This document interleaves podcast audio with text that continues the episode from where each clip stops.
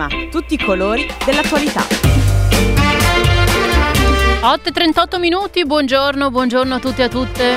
E rieccoci con Prisma qui su Radio Popolare, mercoledì 31 maggio.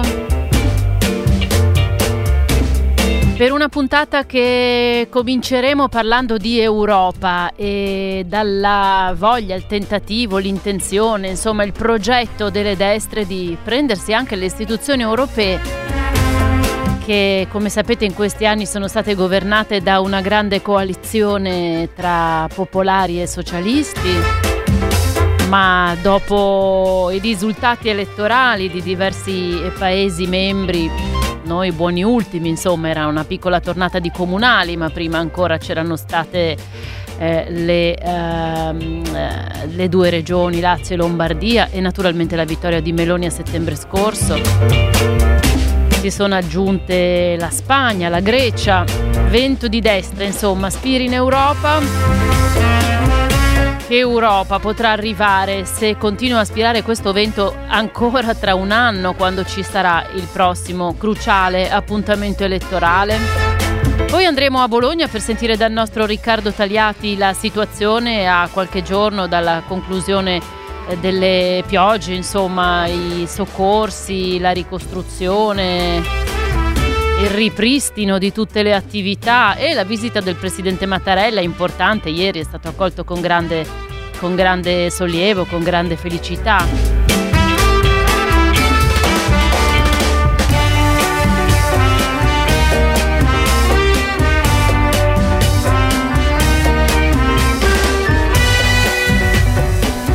Glicine, il Glicine qui a Milano che si trova sull'area, accanto all'area dove sorgerà il Museo Nazionale della Resistenza, una soluzione verrà trovata, una modifica di progetto è possibile, lo ha detto ieri il sindaco Sala. Sentiremo le associazioni che in uh, questi mesi si sono uh, battute perché questo bene eh, comune, questo bene verde della nostra città, tutta l'area, non solamente il glicine naturalmente, fosse preservato. E infine nell'ultima parte della puntata di oggi, come sempre, parliamo della festa di Radio Popolare con un paio di proposte mica male.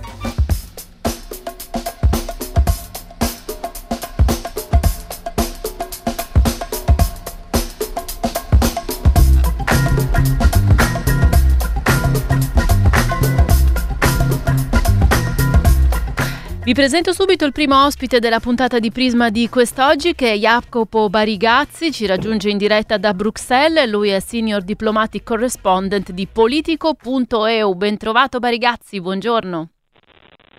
Buongiorno a te, ascoltatrici e ascoltatori.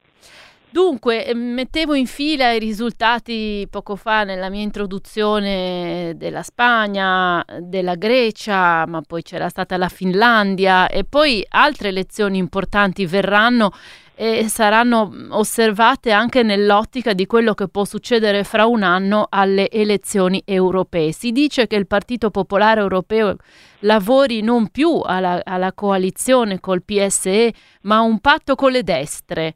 Che cosa succede?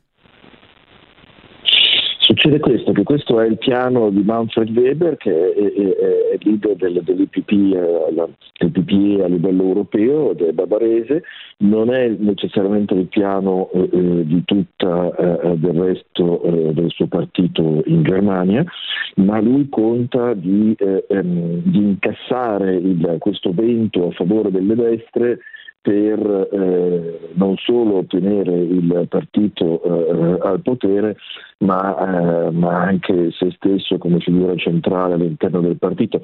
Tutto si giocherà sulle elezioni eh, polacche eh, che saranno quest'autunno.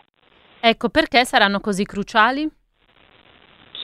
Perché le elezioni polacche sono eh, eh, ehm, il primo ministro polacco Mateusz Morawiecki è una figura centrale dell'ECR che è il il, il eh, eh partito anche eh, di Giorgia Meloni e, e il, ehm, ed essendo poi primo ministro come la Meloni siede nel Consiglio ehm, europeo, abbiamo visto le elezioni spagnole dove il Partito Popolare è andato molto bene e dove potrebbe, eh, anzi molto probabilmente raggiungerà un accordo con eh, Vox, ma in quel caso il primo ministro resterà nelle mani dell'IPP e Morawiecki se vuoi è anche diventato l'ideologo principale del, eh, eh, di questo schieramento, ha fatto un discorso a Heidelberg eh, poche settimane fa dove diceva molto chiaramente eh, in vista di un possibile allargamento della, dell'Unione Europea all'Ucraina eh, non c'è problema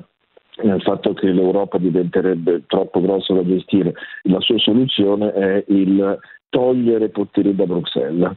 E, e quindi un'Europa confederale che toglie eh, eh, se, appunto, eh, ehm, eh, autorità e potere a Bruxelles e la ridà agli stati nazionali, un discorso su cui non ho ancora visto da nessuna parte cosa ne pensi eh, Giorgia Meloni. Mm che per ora non si, non si esprime. Ehm, Barigazzi, di che destre stiamo parlando? Tu hai nominato il gruppo di cui fa parte Giorgia Meloni, ma ce ne sono più di uno e, e, e afferiscono a diversi gruppi anche le forze, per esempio, politiche della destra italiana.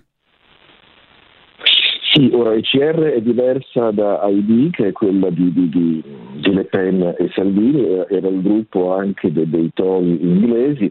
Il, ehm, per il momento eh, eh, figure come allora, Morawiecki eh, ha un problema con la legalità, il rule of law, insomma ci sono dei procedimenti aperti da parte della Commissione su alcuni atti e, e anche in questi giorni ha presentato una nuova norma che, che, che grida vendetta con cui poter in pratica con un atto amministrativo escludere qualcuno dalla vita politica perché considerato troppo russo, troppo filo russo, un atto amministrativo neanche giudiziario, una cosa che sembra disegnata e fatta apposta per escludere il leader dell'opposizione Donald Tusk dalle elezioni prossime. Quindi sono veramente nel caso di Morawiecki come nel caso dell'Ungheria sono veramente regimi politici che, che, che, che corrono sul filo dell'autoritarismo.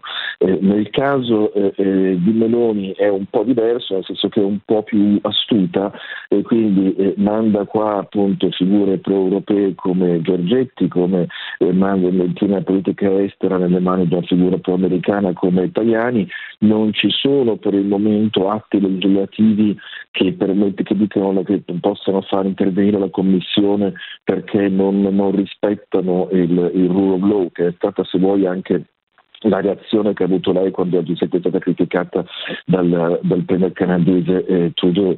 Il, però poi all'interno dell'ECR ci sono appunto eh, toni e, e, e, lei stessa lascia che attorno a lei eh, ci siano queste figure che ne dicono un sacco una sport eh, eh, flirtando con tutti i peggiori istinti eh, delle, delle destre. Però una cosa su cui subito le hanno preso le misure è che subito hanno incominciato a dire qua a Bruxelles lei è molto diversa dai suoi e quindi per il momento l'allarme qua più che ideologico, che è un allarme nazionale, ma appunto non si è ancora riflesso in atti legislativi a livello europeo, è un allarme di calcio a livello tecnocratico, cioè che lei attorno a sé non abbia le strutture e le competenze per fare quello che deve fare, che c'è fondamentalmente solo lei. Ecco, un'ultima cosa che volevo chiederti, Jacopo Barigazzi, in diretta da Bruxelles, eh, quali sono i rapporti tra le destre eh, in Europa dopo la guerra in Ucraina che ha spaccato il fronte, no? tra chi si è schierato con gli ucraini e chi con Putin?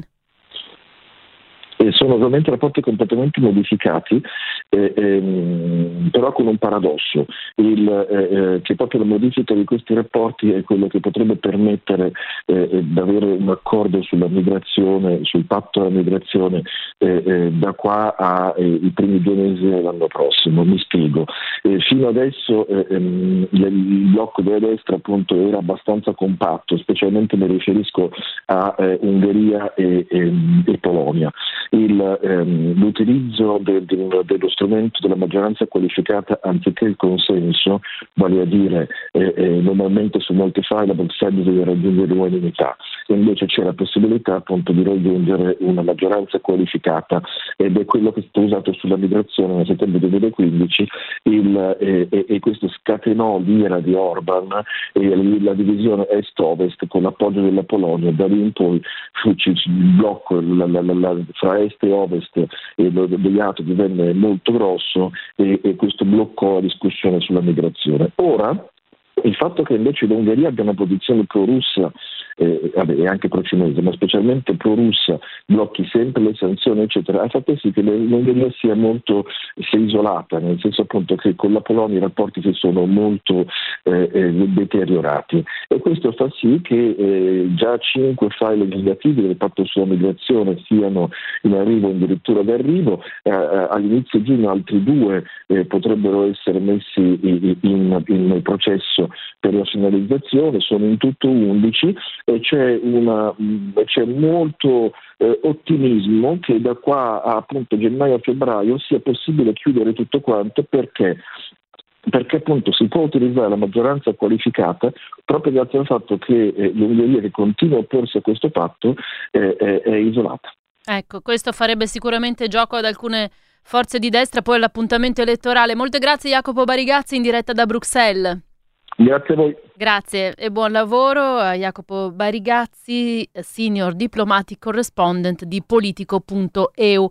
E ora ci colleghiamo con il professor Paolo Pombeni, storico, professore emerito all'Università di Bologna. Benvenuto professore, buongiorno. Buongiorno a lei e a tutti gli ascoltatori. Insomma, sembra che spiri un vento di destra in Europa. Le ultime tornate elettorali in diversi Paesi membri hanno parlato piuttosto chiaro, ci si prepara a un nuovo corso anche presso le istituzioni di Bruxelles, secondo lei? Allora, guardi, eh, ovviamente come sempre nelle, nelle fasi di transizione storica come quella in cui noi viviamo, c'è un po' una oscillazione del pendolo, come si usa dire, no? Cioè, da un lato prima c'è una ventata di gente che dice eh, adesso arriva il mondo nuovo, cambiamo tutto, eh, è tutto da rifare, e chi eh, resiste dice no, per carità, eh, cambiamo tutto e andiamo, e andiamo eh, a sbattere. in questa fase diciamo che questa seconda eh, come, come, come dire, torsione sta un po' prevalendo. Dopodiché eh, mh, sarei cauto nel, nel, nel, dire che tutto è già deciso perché, per, perché ci sono ehm, quali possono essere ecco, le variabili in questo anno, secondo lei? Intanto Barigazzi ci parlava di queste elezioni polacche che saranno molto importanti, però quello forse visto da Bruxelles. Per noi comuni mortali a cosa bisogna stare attenti da questo punto Ma, di vista? Allora, cioè, eh, un po' in generale ci, ci sono secondo me tre elementi eh, o quattro elementi importanti. Allora, il primo è come andrà la guerra in Ungheria. In Ucraina? Perché, in, Ungheria, in Ucraina, scusi. Eh, perché naturalmente questo non è un dato secondario. Eh, c'è una certa escalation, non si sa se questa escalation servirà per costringere ad andare a un tavolo delle trattative oppure per eh, dire, incrementare il livello, il livello, dello scontro, eh, che ricadute questo avrà sui paesi, quindi non, non, è un dato secondario perché poi la gente eh, questa cosa la vede, no? perché è come la guerra del Vietnam, che ti entra in casa tutti i giorni attraverso i telegiornali e gli altri organi di informazione. Il secondo elemento che secondo me in questo momento viene troppo sottovalutato è l'andamento dell'inflazione. Se l'inflazione si ferma o, oppure rimane insomma, in termini insopportabili è una cosa, se l'inflazione va avanti, sa, l'inflazione è, è, è una tassa pesante su, su, tutto, su, tutto, il reddito fisso eh? ed è una cosa che poi mh, innesca a cascata un meccanismo di speculazione e via dicendo e anche questo è un elemento tenere, di cui tenere in conto. Poi naturalmente c'è la non indifferente incognita di cosa succederà negli Stati Uniti.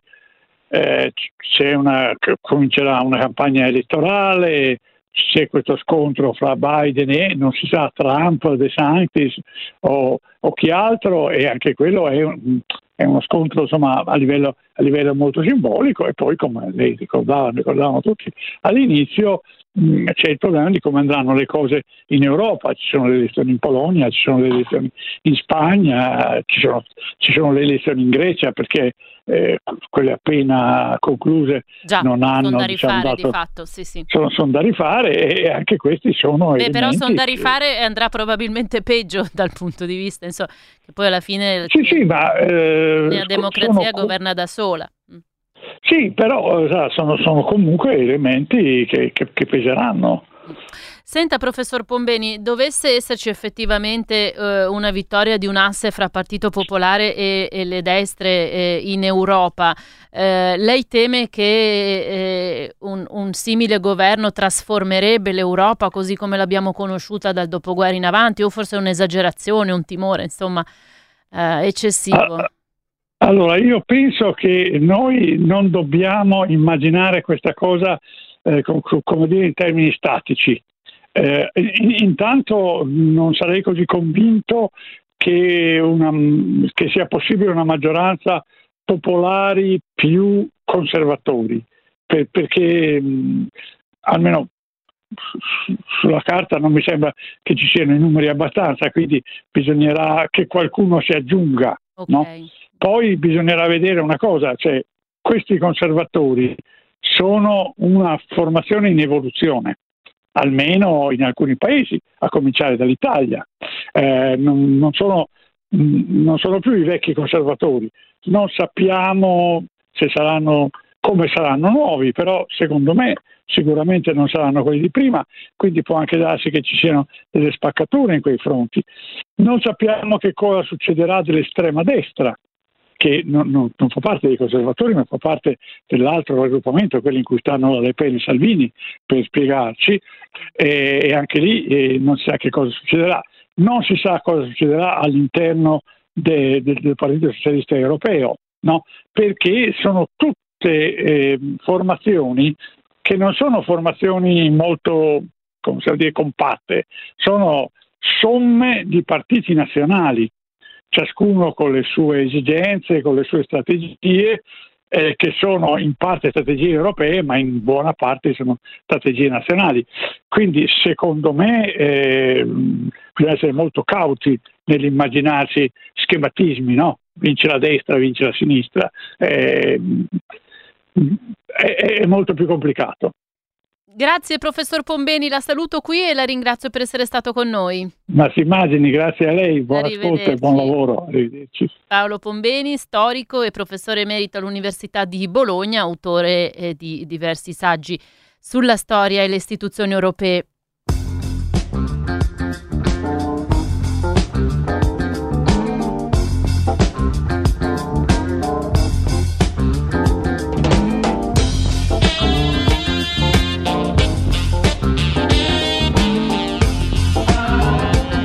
Piccola pausa e poi torniamo in diretta. Restiamo nel bolognese da dove ci parlava il professor Pombeni, ma per fare un punto della situazione e delle condizioni delle zone alluvionate insieme al nostro Riccardo Tagliati. A tra poco.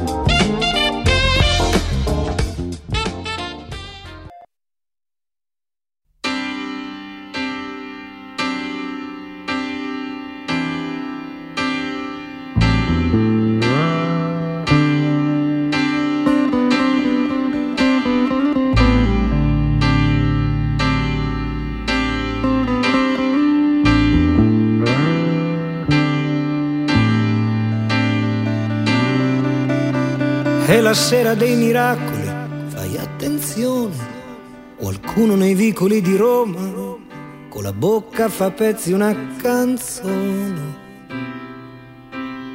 È la sera dei cani che parlano tra di loro, della luna che sta per cadere.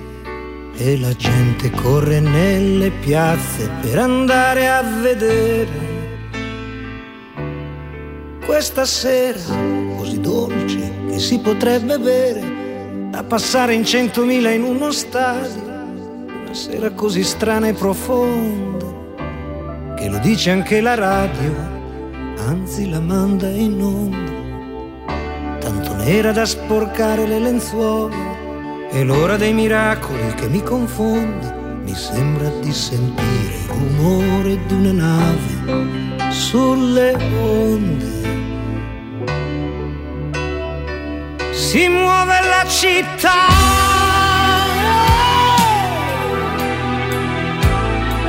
con le piazze, i giardini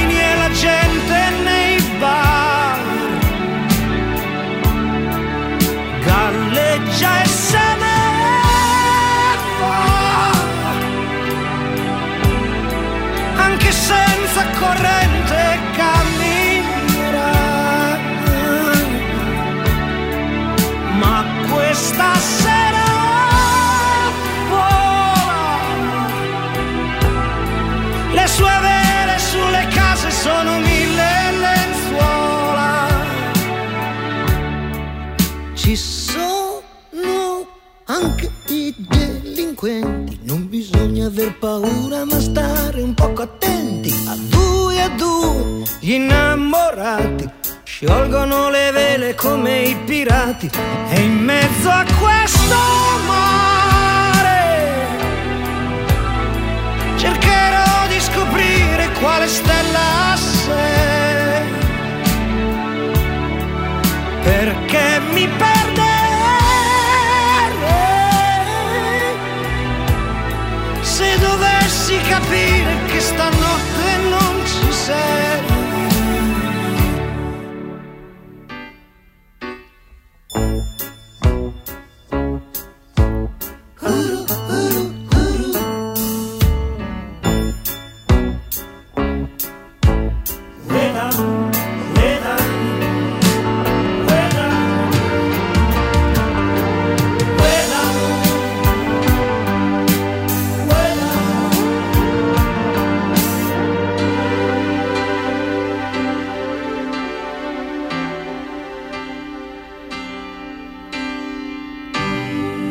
notte dei miracoli, fai attenzione.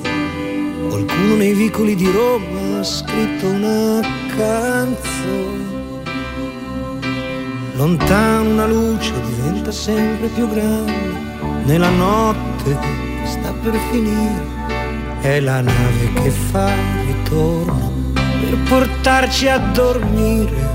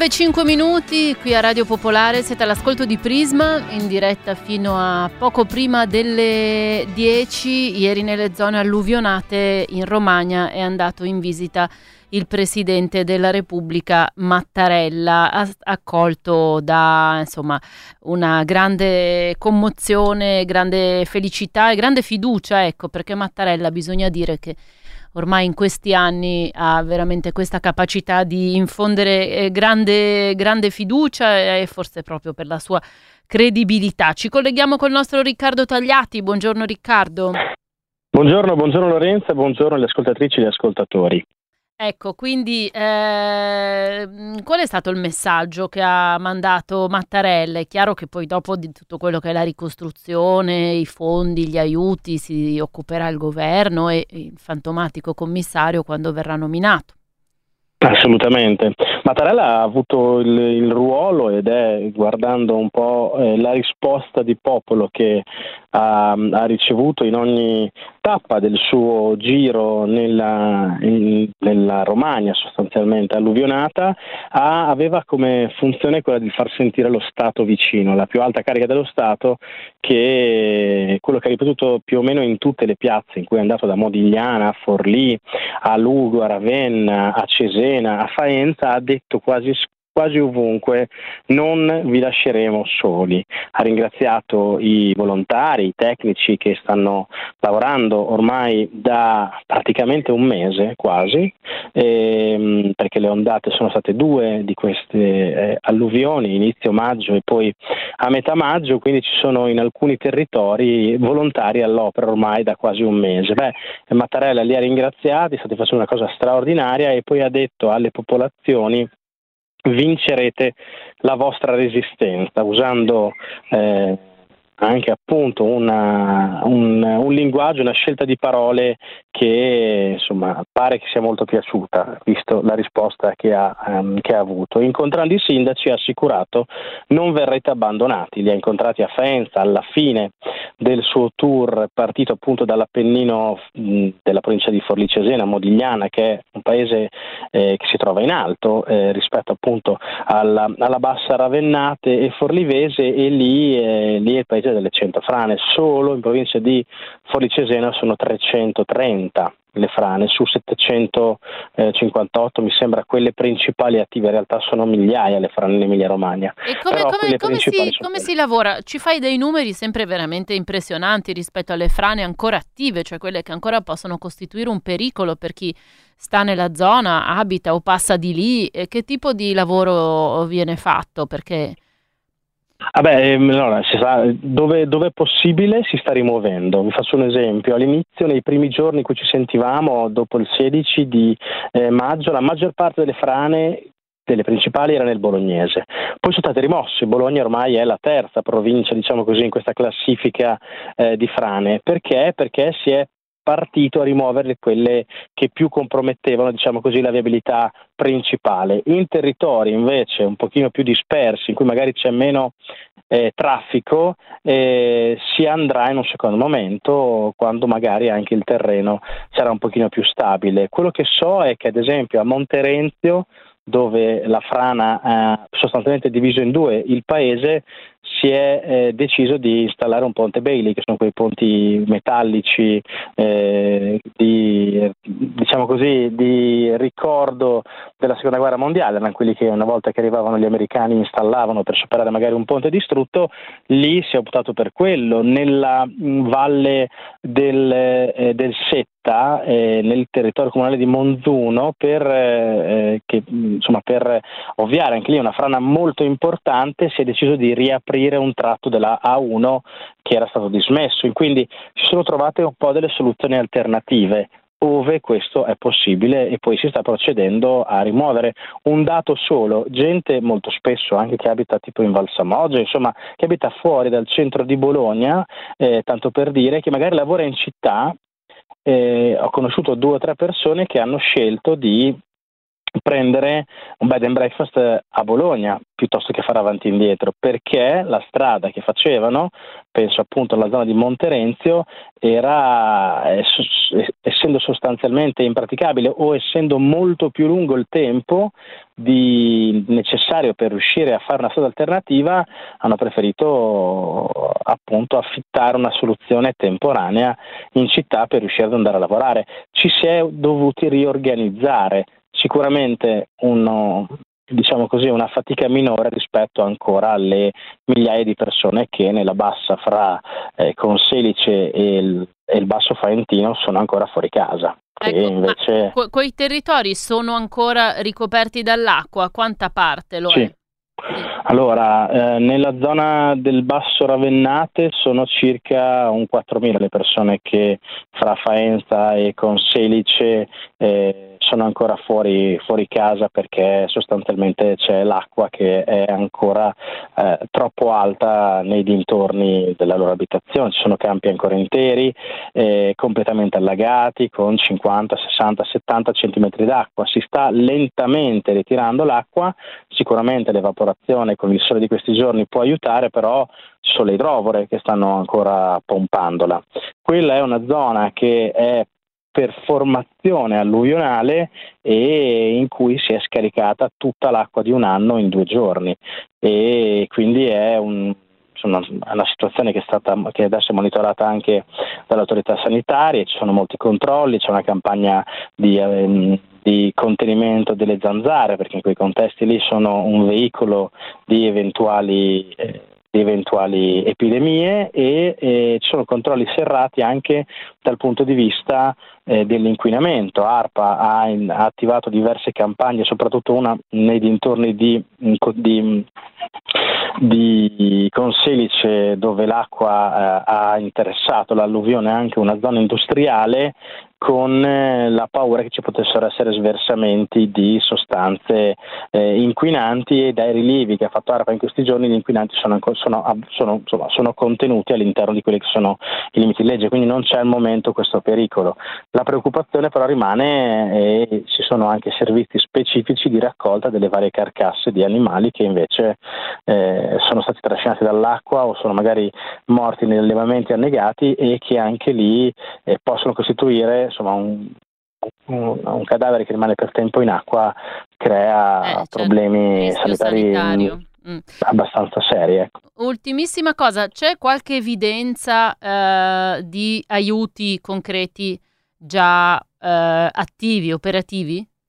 Allora, ieri l'altro Bonaccini ha firmato il decreto che sostanzialmente ehm, organizza e dà le linee guida ai comuni su come aiutare le persone che hanno dovuto uscire da casa e che eh, avevano bisogno di un contributo economico perché magari hanno, sono andati da, eh, sono andati, si sono affittati un bed and breakfast perché la loro casa era eh, inagibile, chi ha scelto di non avvalersi dell'aiuto del, eh, del pubblico comunque ha messo a disposizione e ha ancora un migliaio di persone ospitate nelle palestre o negli alberghi a spese del, del pubblico, i 10 milioni eh, che lo Stato ha dato verranno impiegati e Bonaccini ha spiegato come. I singoli comuni hanno già dato mandato, si può chiedere questo contributo 400 euro a singolo e fino a 900 per nuclei familiari più, ehm, più grandi, fino a 5 persone, con anche la possibilità che ci sono degli, dei disabili aumenti ulteriormente, quello che è la, il contributo che si, può, che si, può, richiedere e si può fare fino al 30 di giugno questa, questa, cosa, quindi già si sta un pochino muovendo. Quello che si è mosso tanto in questi giorni è stato l'aiuto dei volontari, quelli diciamo così inquadrati nella protezione civile ma anche quelli che spontaneamente sono partiti dalle città dell'Emilia Romagna ma anche da altri e sono andati a cercare di aiutare, magari semplicemente dei conoscenti che avevano l'acqua in casa e il fango che aveva riempito il primo piano e ci sono moltissime storie di persone che sono partite con la macchina senza dire niente a nessuno, sono andati, sono andati ad aiutare i loro, i loro amici. Ecco, una risposta di, anche di territorio. Per quanto riguarda invece l'aiuto economico, sono a ieri, mi sembra, 31 milioni i soldi che ha raccolto la beneficenza, che è il, un fondo di beneficenza e di solidarietà che la, che la, Regione aveva attivato, quello che è stato fatto partire diciamo così, dalla Ferrari che ha lasciato un milione di euro, beh, sono già in, eh, due, in una settimana circa 31 milioni i soldi raccolti che verranno usati dalla Regione Emilia-Romagna. Grazie mille Riccardo Tagliati, buon lavoro, alla prossima. A voi, buona giornata.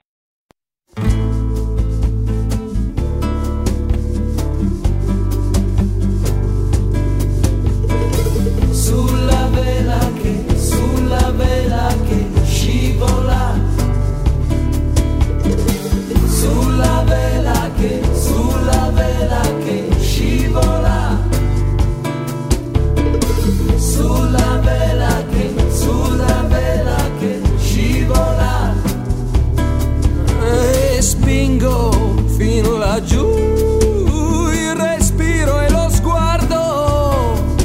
questo mare spinato, fermo come un petrolio corto. Sei tu, cancella il sospetto. Tra le rughe salate e accetta il mio cuore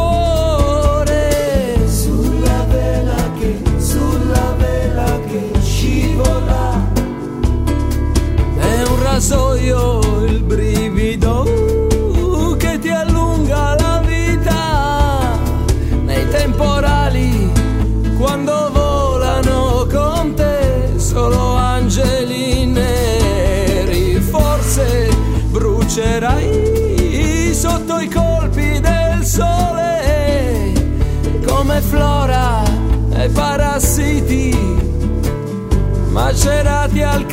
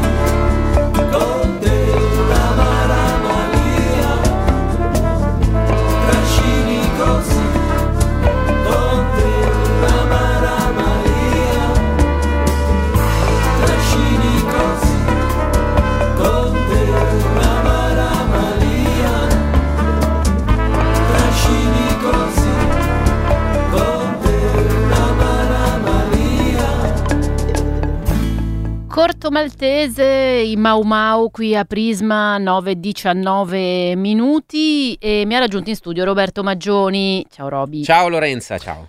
Perché eh, è arrivato a un punto di svolta il eh, problema, la querelle, insomma, che ha visto contrapporsi la costruzione del Museo Nazionale della Resistenza in Piazzale Baiamonte qui a Milano e la salvaguardia del verde pubblico, tra cui il famoso glicine centenario che eh, una petizione che ha avuto oltre 50.000 firme ha chiesto di salvare glicine come anche i tigli e insomma altro eh, patrimonio verde di quell'area. Eh, sono state tante le associazioni che si sono messe insieme per mh, lanciare questa eh, petizione, anche se non tutte poi la pensavano esattamente nello stesso modo rispetto all'opportunità di costruire proprio lì un nuovo edificio, quella famosa piramide un po' più piccola di quella della Feltrinelli, per capirci. E, eh, ma insomma, sta di fatto che una soluzione almeno per salvare queste piante sembra essere stata trovata. In che cosa consiste? Di Eh Sì, alla fine, alla fine questa petizione, queste 50.000 firme sono riuscite a convincere il sindaco a fare delle mo- modifiche, ma che in realtà è veramente poca roba, cioè il progetto del museo, la piramide gemella, gemella minore di quella eh, di Herzog di Fondazione Feltrinelli Microsoft non viene modificata, sostanzialmente viene modificato il cantiere, quindi il glicine verrà potato, e poi ehm, ovviamente eh, ricrescerà da qui ai prossimi due anni quando è prevista l'inaugurazione del Museo Nazionale della Resistenza. Dei quattro tigli, due eh, verranno salvati, quelli che danno sul lato eh, della strada, eh, quindi sulla, verso l'altra eh, piramide. Gli altri due, quelli su Viale Montello, sono in forse perché eh, la piramide arriva proprio a ridosso delle mura e da lì poi inizia il uh, giardino intitolato alla memoria di Lea Garofalo. Quindi delle piccole modifiche di cantiere che intaccano e dovrebbero intaccare poco il progetto se non nelle sue parti esterne e però insomma c'è voluta tutta questa mobilitazione, il dibattito sui giornali nazionali, e, insomma c'è voluta una protesta per eh, far tornare indietro il comune e convincerlo che come dire, antifascismo e ambientalismo potevano stare insieme. Ma poi è abbastanza eh, incredibile che ci, sia ri- ci si sia ridotti eh, all'ultimo, quando questo è un progetto noto da non All'ultimo, ultimo perché a questa mattina inizia il ecco. cantiere, arrivano i tecnici e avverrà materialmente la consegna dell'area dal comune eh, Demanio al Ministero della Cultura, quindi eh, andava chiusa eh, questa partita e il Glici nel Museo della Resistenza eh, conviveranno. Allora, come dicevo, ci sono tante associazioni del quartiere che si sono mobilitate, sì. no? Tra l'altro quel, la storia del giardino in transito è interessante perché è proprio un'area mh, lasciata lì a se stessa, incolta e poi invece eh, adottata, curata, manutenuta proprio dai cittadini della zona, quindi insomma ci hanno messo anche tanto del loro se oggi quell'area è un'area a disposizione di, di tutta la cittadinanza, no? Sì, sì, un, un'area che per chi non c'è mai stato diciamo poi sono diventate due perché sì. c'è la parte dei giardini Lea Garofalo che verrà tutelata e poi c'è quest'area verde dove c'era il distributore di benzina una volta bonificato lì è cresciuta l'erba ci sono i tigli e eh, quella è stata presa un po' invece è stata adottata dall'associazione Baiamonti Verde Comune che invece è una posizione un po' più eh, chiedeva che il museo fosse fatto da un'altra parte e non lì per tutelare anche quel pezzetto di verde sostanzialmente. Anche perché molti non solo ambientalisti a Milano dicono ma insomma piuttosto che continuare a costruire con tutte le aree dismesse, gli edifici magari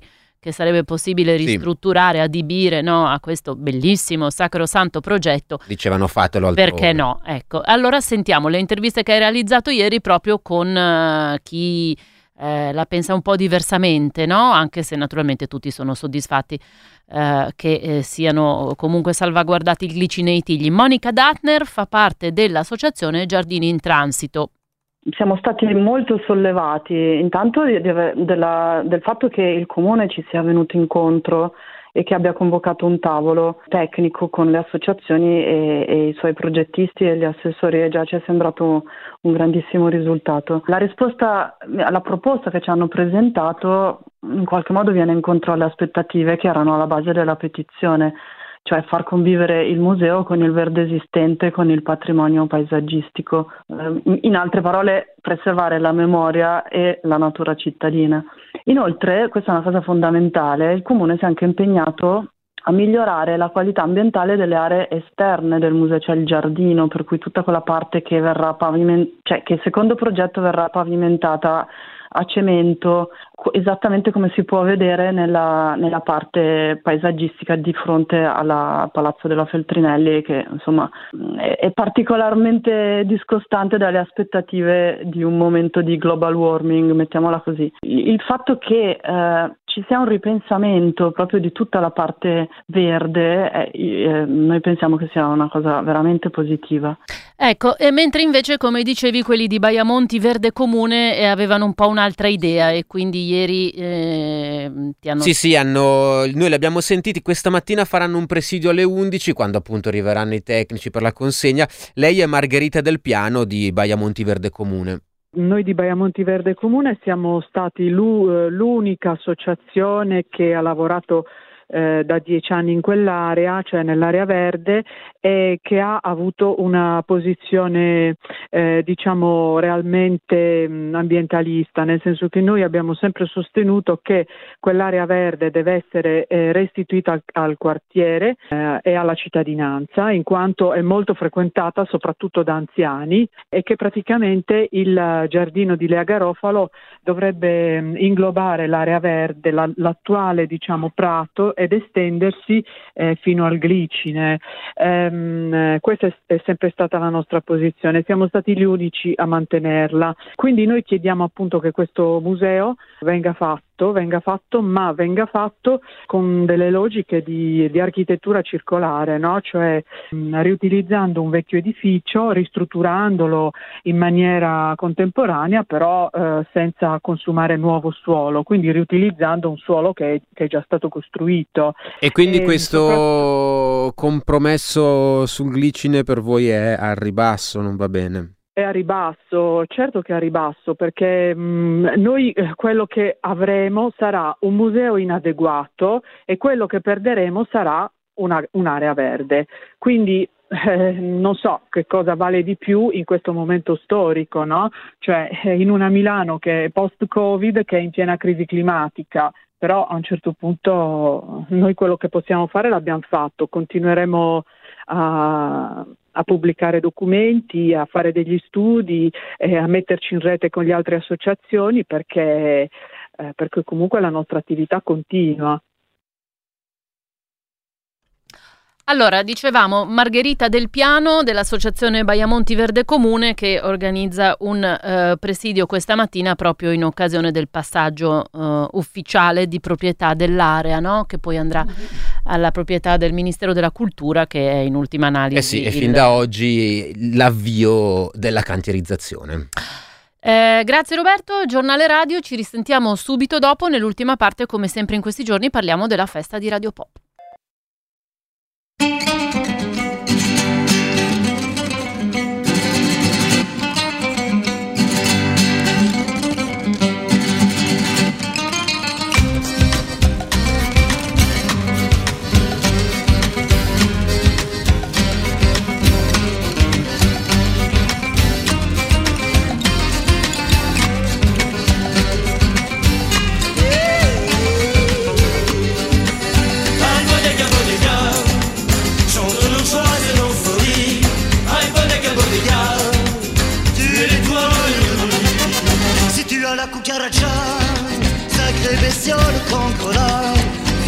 cette là, au gré du vent, du haut du mar, c'est un raz-de-marée que voilà.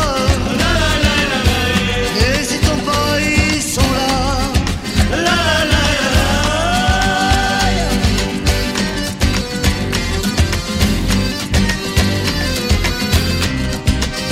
sonora quel débarras Car avant de fait tout fait savoir Qu'une tempête va déferler Sur la mer boire de beaux dégâts Tonnerre de Dieu, c'est Dionysos. Bénis ma chair, bénis mes os. Tonnerre de Dieu, toi, Dionysos.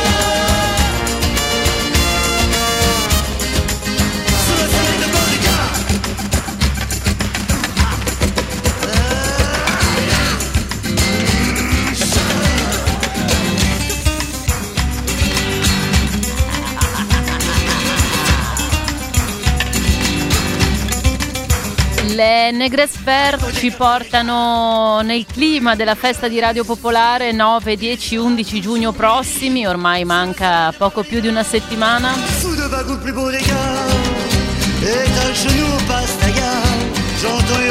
Vi ricordo che potete comprare anche il biglietto in anticipo, 7 euro la singola giornata, 14 la 3 giorni, che sappiamo che sta andando per la maggiore, è un'opzione conveniente e quest'anno ci sono più di 100 proposte, alcune ve le stiamo raccontando qui a Prisma, per esempio. Adesso abbiamo in linea con noi Paolo Soglia, buongiorno Paolo.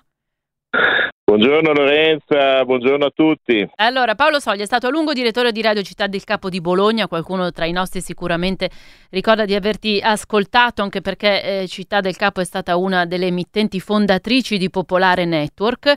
e, e, alla nostra festa porta uno spettacolo, una pièce in tre atti scritta con Donatella Allegro che è un vero e proprio spettacolo inchiesta e si intitola uno Bianca Reload. È chiaro, insomma, di che, cosa, di che cosa vi occupate e questa è la messa in scena, mi pare, appunto di un vostro, di un tuo lavoro di inchiesta eh, durato molto tempo. Eh, dici di più. Beh sì, naturalmente anche qui si riparte dalla radio, e cioè dal lavoro che facemmo proprio all'epoca, in particolare dopo la cattura dei fratelli Savi, dopo che fu scoperto appunto che la banda della Uno Bianca era composta da eh, poliziotti, in particolare della questura di Bologna. Parliamo di 103 azioni criminali, 24 omicidi, più di 100 feriti, in un arco di tempo di 7 anni, dall'80 87 al 94. Lì realizzammo dei, dei, lavori di inchiesta e mi era sempre rimasto un po' il, così, il pensiero di riprendere questo lavoro perché questa vicenda, pur avendo a differenza di, di altre, di tante altre stragi in Italia, dei colpevoli accertati, però mantiene una serie innumerevoli di lati oscuri. Per cui un anno e mezzo fa circa ho ripreso questo materiale, eh, peraltro in alcuni casi assolutamente inedito, tipo era andato in onda una volta e neanche tutto nel 94, si tratta di interviste in particolare.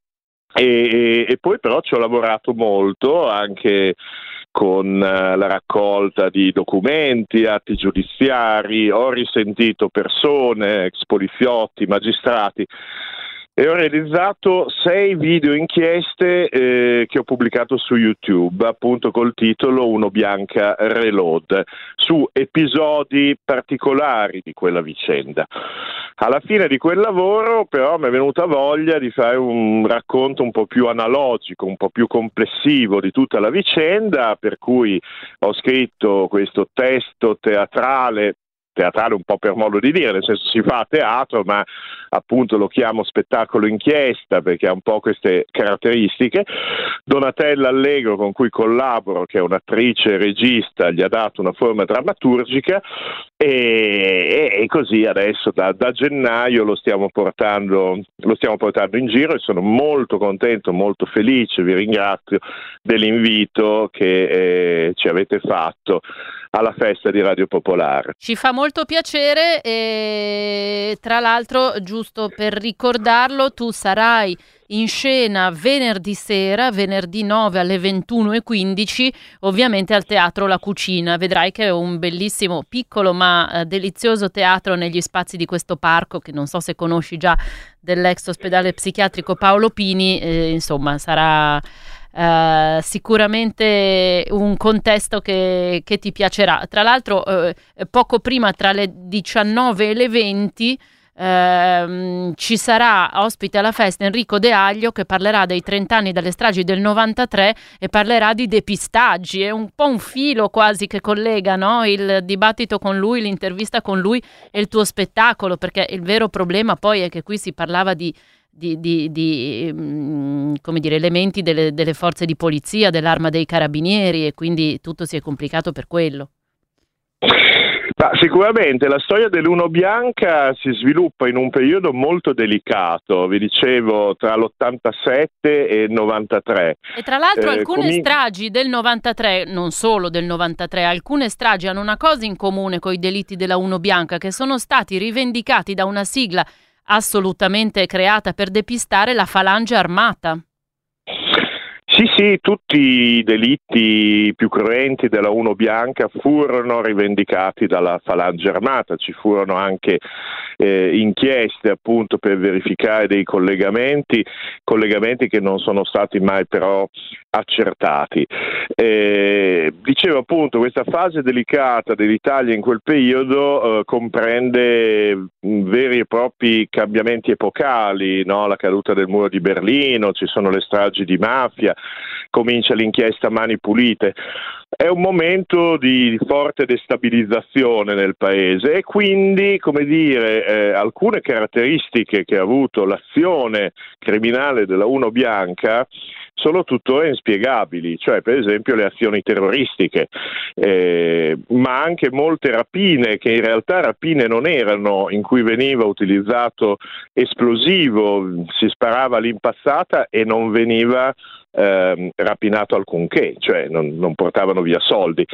Ecco, tutti questi elementi eh, contribuiscono insieme all'elemento del depistaggio, in particolare quello iniziale, operato da un brigadiere dei carabinieri, Domenico Macauda, che sviò nell'88 proprio le indagini che portavano i fratelli Savi, sono elementi che peraltro, eh, proprio notizie di questi giorni, hanno portato l'avvocato Alessandro Gamberini, che è anche avvocato dei familiari delle vittime, a chiedere la riapertura delle indagini.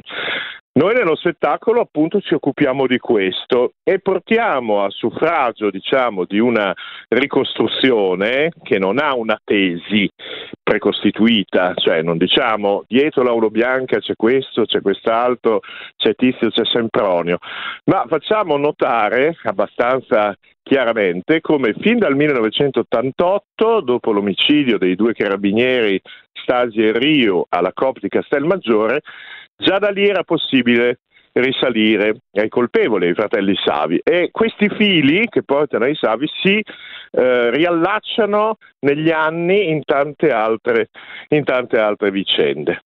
E quindi, come dire, diamo la possibilità appunto di entrare dentro questa, a questa storia evidenziando tutti quelli, quei casi ancora oscuri che si sono, che si sono determinati. Molte grazie Paolo Soglia, allora ti aspettiamo venerdì sera 9 giugno alla festa di Radio Popolare. Intanto buon lavoro. Assolutamente sì, grazie a tutti e accorrete numerosi. Ciao! Ciao, ciao Paolo. E un altro grande ritorno, non su queste frequenze, ma alla festa di Radio Popolare è quello del professor Giuseppe Mazza che con Claudio Iampaglia porta in scena Sempre lì al Teatro La Cucina, ovviamente in un altro momento, precisamente sarà domenica verso mezzogiorno, guarda che talk. Buongiorno a entrambi, Claudio, Giuseppe, mi sentite? Eccoci, buongiorno, buongiorno. Oh prof, Ciao. bene risentire la sua voce. Pronte le palette? Pronte le palette, pronte, sì, sì. È stato bello l'anno scorso, no? Quindi lo rifacciamo. abbiamo un centinaio ancora, ci staranno, basteranno. Ammazza. Sì, beh. Sono tutte, tutte colorate, bellissime. Allora, di che cosa si discuterà in questa Agora? Vada, Iampaglia.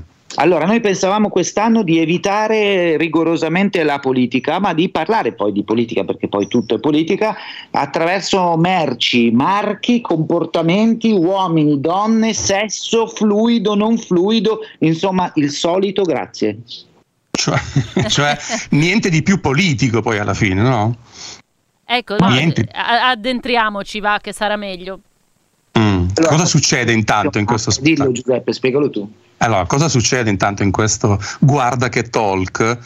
che ovviamente è una declinazione del nostro Guarda che Lune, è un modo per coinvolgere il pubblico in una decisione di volta in volta davanti agli eh, strani casi che ci propone la comunicazione. Mm, la comunicazione può essere usata per tanti motivi, eh, però forse uno dei migliori motivi di fascino della comunicazione è quello che eh, ci mette davanti eh, a, delle, mm, a delle interrogazioni, ci mette davanti un po' a quello che siamo e che cerchiamo di sfuggire anche talvolta come, si, come, diceva la canzone, è un pezzo di specchio così da potersi guardare, non so se vi ricordate. Sì. Ecco. Allora, la comunicazione, se la guardi, diciamo, con tutta l'onestà possibile, ti metti di fronte anche a dei, eh, dei dubbi, dei dilemmi etici, morali, eh, perché ti propone il mondo per come è e non per come tu vorresti che fosse. Allora lì devi declinare anche tua però le tue qualità morali, la tua identità politica e non sempre è scontato quello che, che puoi decidere. Allora, quello che è molto bello è di volta in volta pescare, o che almeno a me, a noi sembra bello, è pescare dei casi di comunicazione, proporli al pubblico come elemento di dubbio, eh, perché eh, quello è il momento in cui appunto, come dicevi giustamente in questa agora, si può creare anche una posizione. Poi alla fine eh, il dubbio... Intanto, professore, dopo che noi abbiamo posto il dubbio, se ne discute. Cioè, se ne discute tra due opinioni e poi, e poi sulle palette. Un'opinione contro, un'opinione a favore, si discute e poi a un certo punto bisogna votare perché la democrazia è questa. Se vogliamo capire come la pensiamo, bisogna formare una sorta di identità comune con un dibattito molto di solito, molto civile, molto ironico, molto divertente tra noi e quindi anche un gioco dove si rinnova la democrazia, diciamo così, eh, in maniera un po' più soft e meno guelfa e ghibellina. Ecco. Sì, e poi, e poi è una festa del dubbio perché posso dire una cosa, scusate, vado con una... Il dubbio è pace le certezze sono più vicine alla guerra, il dubbio è più vicino alla pace, quindi noi in questi tempi dobbiamo coltivare molto il dubbio, l'interrogazione intorno alle cose, questo è anche se te ne vai a casa con più dubbi di prima, non è male a volte. Eh? Soprattutto se li hai condivisi con altri e magari non erano proprio esattamente solo le tue opinioni con cui eri entrato. Esatto, questo è un po'. Vale anche per noi, eh? noi non è che gio- non giochiamo questo gioco, noi proponiamo casi che noi non abbiamo risolto, adesso casi tra virgolette, come se fossimo i detective del, della comunicazione. Nel senso che spesso discutiamo è quello che stavamo facendo esattamente, per cui Lorenza ci hai colto nella nostra riunione preparatoria, per esempio stavamo discutendo ehm, se, facciamo degli esempi banali, se eh, una marca di patatine ci può insegnare davvero uh, che i diritti, uh, in questo caso i diritti di amarsi, quelli di uh, scegliersi la persona, del genere, della sessualità, del, può dirci qualcosa oppure no. Una marca di patatine può insegnarci a essere più tolleranti, per esempio? Mm, interessante. E voi siete al Teatro La Cucina perché proiettate anche delle immagini, dei video, che cosa?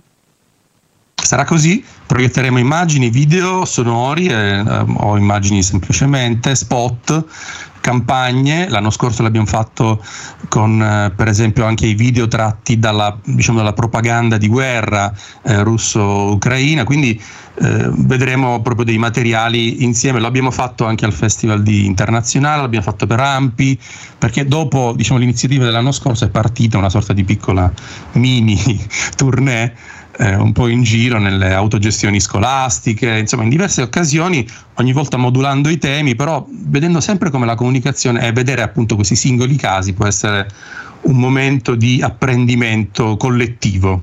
Sì, poi stiamo pensando, non so, al, de- alle campagne di detersivi in giro per il mondo che portano, non portano più stereotipi di genere. Ci sono anche le mutande connesse, Lorenza. Sì, ho sentito tutto. dire. sì, cioè, gira voce su queste, su queste mutande. E vi siete già esercitati sulla questione delle mutande, corretto? La mutanda, sì. sì, sì, sì. Però stiamo pensando se è adatto adesso oppure no, perché noi passiamo la nostra vita a discutere di... di potremmo, di... Anche, potremmo anche togliere le mutande, questo insomma esatto. dalla, dalla, scaletta. È sì. venuto il tempo. Ma sì. tenetele, io voto per tenerle. Vabbè, qual, ecco. qual, è la paletta? Paletta su per tenere paletta le mutande. Paletta verde per le mutande. Vabbè, ci possiamo fermare qua direi. Sì, eh, no, Stiamo pensando anche di fare una cosa sull'intelligenza artificiale perché anche lì c'è un... però devo dire che la comunicazione è molto molto molto stranamente indietro, meglio la usa, indietro non è mai, la usa in un altro modo, quindi dobbiamo anche noi capire se siamo in grado di, di, di discuterne, ecco, perché poi non tutte le cose... Eh, ecco, stiamo attenti a, a, discutere ciò che riusciamo a discutere, certo. perché poi tanto ci sono temi che si fa una fatica incredibile a elaborare insieme ancora, perché no? Magari potrebbe essere un primo tentativo, ecco, tutto qua. Venite presto perché i posti, come sempre... Sì. Mh, numerati e poi non si può più perché si prende un numerino per entrare al teatro La Cucina, che ha una capienza sì. relativa e quindi sì, fa, si fa un po' di fila, ma ne vale la pena. Alle 12 di domenica 11 giugno. Guarda che talk, Claudio Iampaglia e il professor Giuseppe Mazza. Grazie per essere stati con noi. Ciao. A presto, ciao, grazie.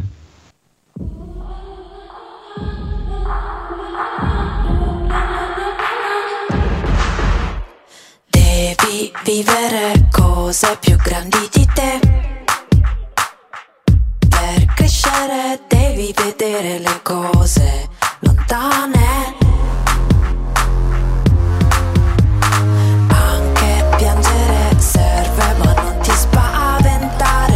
C'è anche Meg alla festa di Radio Popolare sabato sera in concerto.